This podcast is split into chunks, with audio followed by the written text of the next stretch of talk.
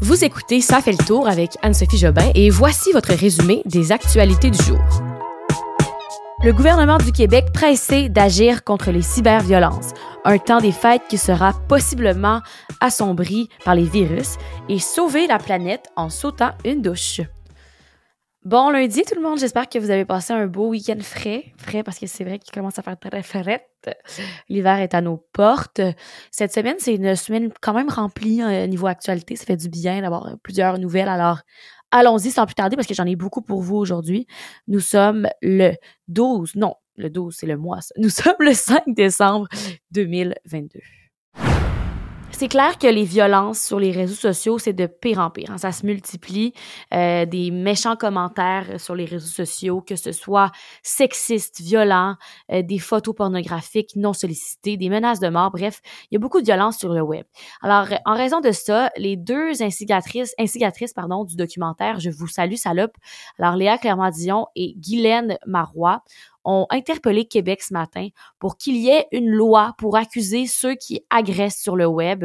Et euh, ces femmes-là, là, euh, Guylaine et euh, Léa Clermont-Dion, disent que ceux qui agressent sur le web, leur but, c'est de faire taire les femmes, et qu'elles, c'est assez, ils ne veulent pas se faire euh, taire.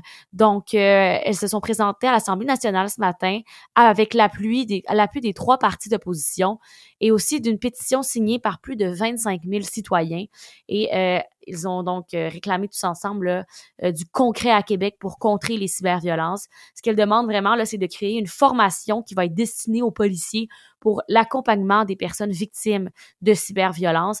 Et aussi, elle demande de déposer une motion pour mettre de la pression sur Ottawa pour qu'ils légifèrent, euh, comme en Allemagne, là, une loi, donc qu'ils qu mettent en place une loi afin de forcer les propriétaires des réseaux sociaux à modérer le contenu qu'ils et elles publient sur leur site.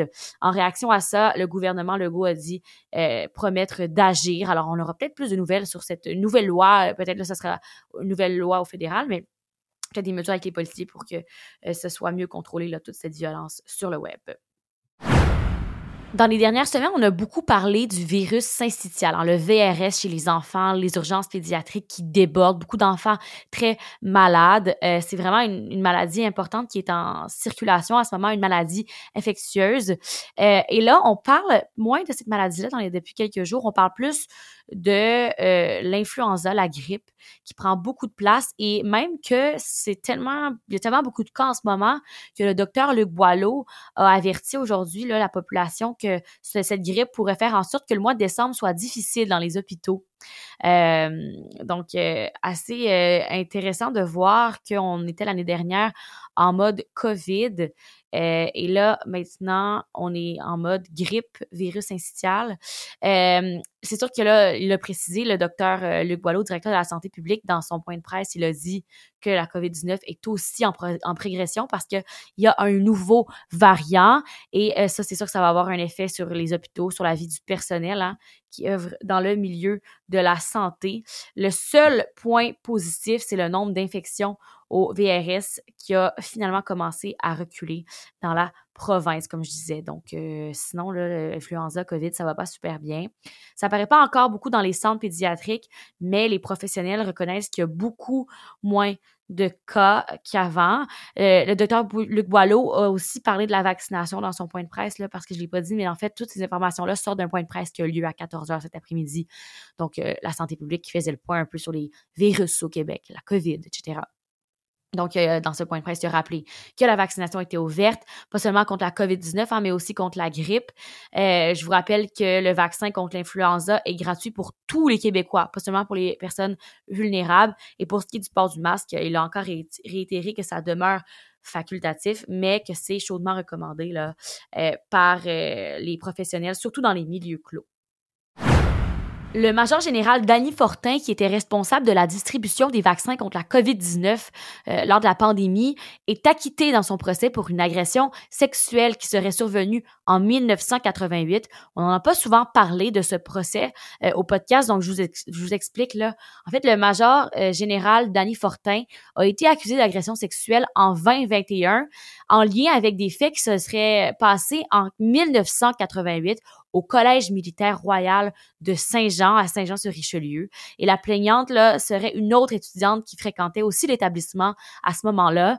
Et au moment de, du dépôt de l'accusation, de l'accusation à l'été 2021, comme je disais, le militaire Danny Fortin était beaucoup à la télévision parce qu'il était responsable de la campagne gouvernementale de vaccination contre la COVID-19 au pays. Il était pas seulement à la télévision, il représentait une figure importante pour la pandémie à ce moment-là et il a été accusé. Donc, euh, il s'était vu retirer ses responsabilités euh, dès que ça s'était sorti, ses allégations.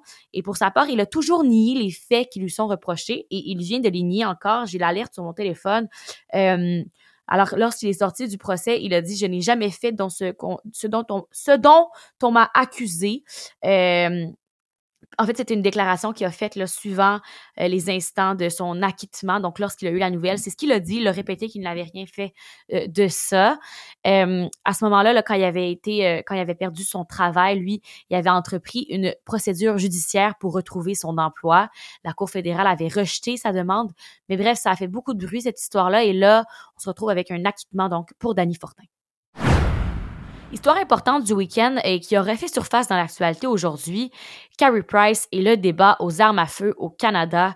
Euh, je vous mets en contexte, le contrôle là, plus strict des fusils, des carabines, des armes de poing proposé par Ottawa, eh bien, ça fâche bien sûr les propriétaires d'armes à feu, surtout les chasseurs qui utilisent vraiment euh, leurs armes pour la chasse, pour des fois, il y en a qui considèrent ça comme leur sport ou tout simplement pour se nourrir. Hein.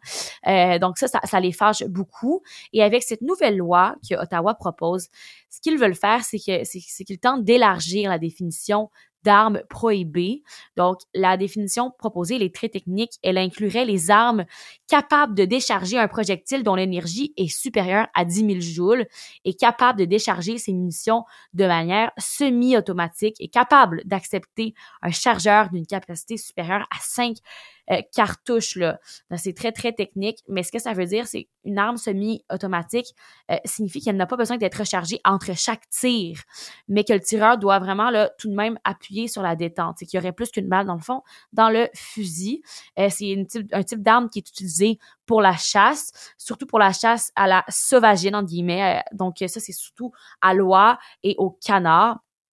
Alors, ça, c'est des chargeurs de plus euh, de, plusieurs munitions. Et déjà, au pays, au Canada, les chargeurs de plus de cinq munitions sont euh, partiellement interdits. Là, on voudrait interdire plus. Et ce qui a fait beaucoup de bruit samedi, c'est que la vedette du Canadien de Montréal, Carey Price, a ajouté sa voix au débat. Il a fait une publication Instagram qui a eu beaucoup de j'aime et où il disait que euh, il était contre le projet de loi C-21. Il a dit J'aime ma famille, j'aime mon pays et je prends soin de mon voisin. Je ne suis pas un criminel ni une menace pour la société. Ce que Justin Trudeau essaie de faire est injuste. Je soutiens la coalition canadienne pour les droits des armes à feu.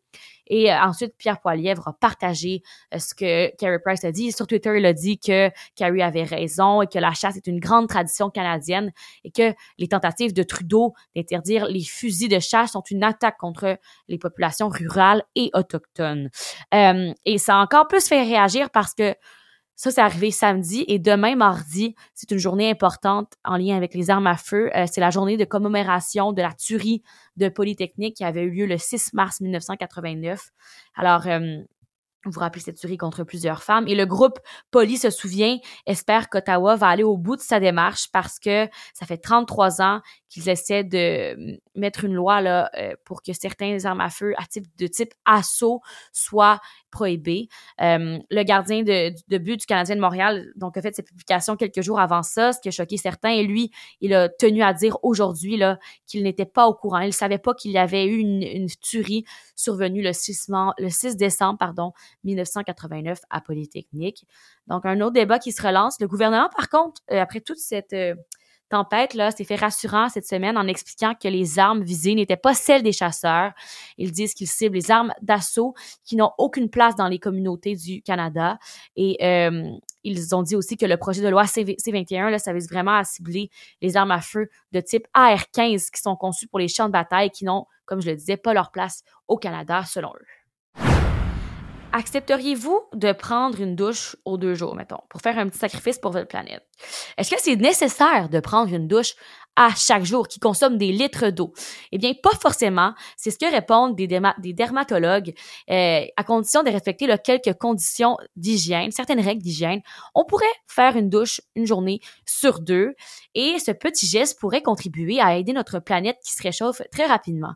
Ça, ça selon l'Observatoire euh, du Centre d'information sur l'eau, une douche consomme environ 57 litres d'eau et près de 40 de l'utilisation totale euh, d'un Français. C'est une étude française, fait d'un Français.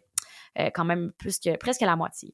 Euh, donc, ce qu'on dit, c'est qu'on ne serait pas obligé de prendre une douche à chaque jour parce que la peau est un organe vivant qui se renouvelle. Elle s'auto-nettoie selon des dermatologues.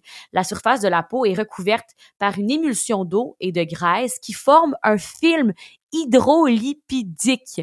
Alors ça, c'est une première barrière de protection contre euh, les bactéries, les agents infectieux de la pollution. Et ce film est également essentiel dans la prévision, la prévention de la déshydratation. Alors, si la peau, euh, par contre, là, est souvent, euh, disons, dans un endroit où il y a beaucoup de pollution ou qu'on fait énormément de sport, il faut la nettoyer. Mais en règle générale, euh, savonner là, des, des, places de votre corps comme les aisselles, euh, les parties intimes euh, ou les orteils, peu importe, euh, ce serait assez pour être propre et on serait très correct. on n'aurait pas besoin de se laver tout le corps. Notre peau n'en a pas nécessairement besoin et même que se laver trop souvent pourrait créer de la sécheresse, voire de l'eczéma, selon donc une, une dermatologue qui a parlé dans cet article qui est dans la description.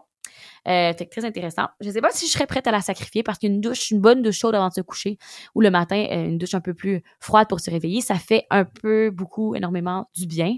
Donc pour ma part, ce serait une bonne étape dans ma vie, mais peut-être que je le ferai pour la planète. C'est quand même important. Alors voilà, c'est tout pour aujourd'hui. À suivre demain, euh, c'est le début de la COP 15, un événement qui va être très important pour la planète, encore une fois. Euh, c'est la plus grande conférence de l'ONU au sujet de la biodiversité et le but, c'est de freiner euh, le déclin là, des espèces au, dans le monde. Fait qu'il y a les délégués de 136 pays qui vont être présents et qui vont se réunir pour établir une entente qui permettrait de protéger 30% euh, des euh, espèces sur la Terre et des océans d'ici 2030. Alors, à suivre demain ou peut-être un peu plus mercredi. Merci d'avoir été là et bonne soirée. Bye bye.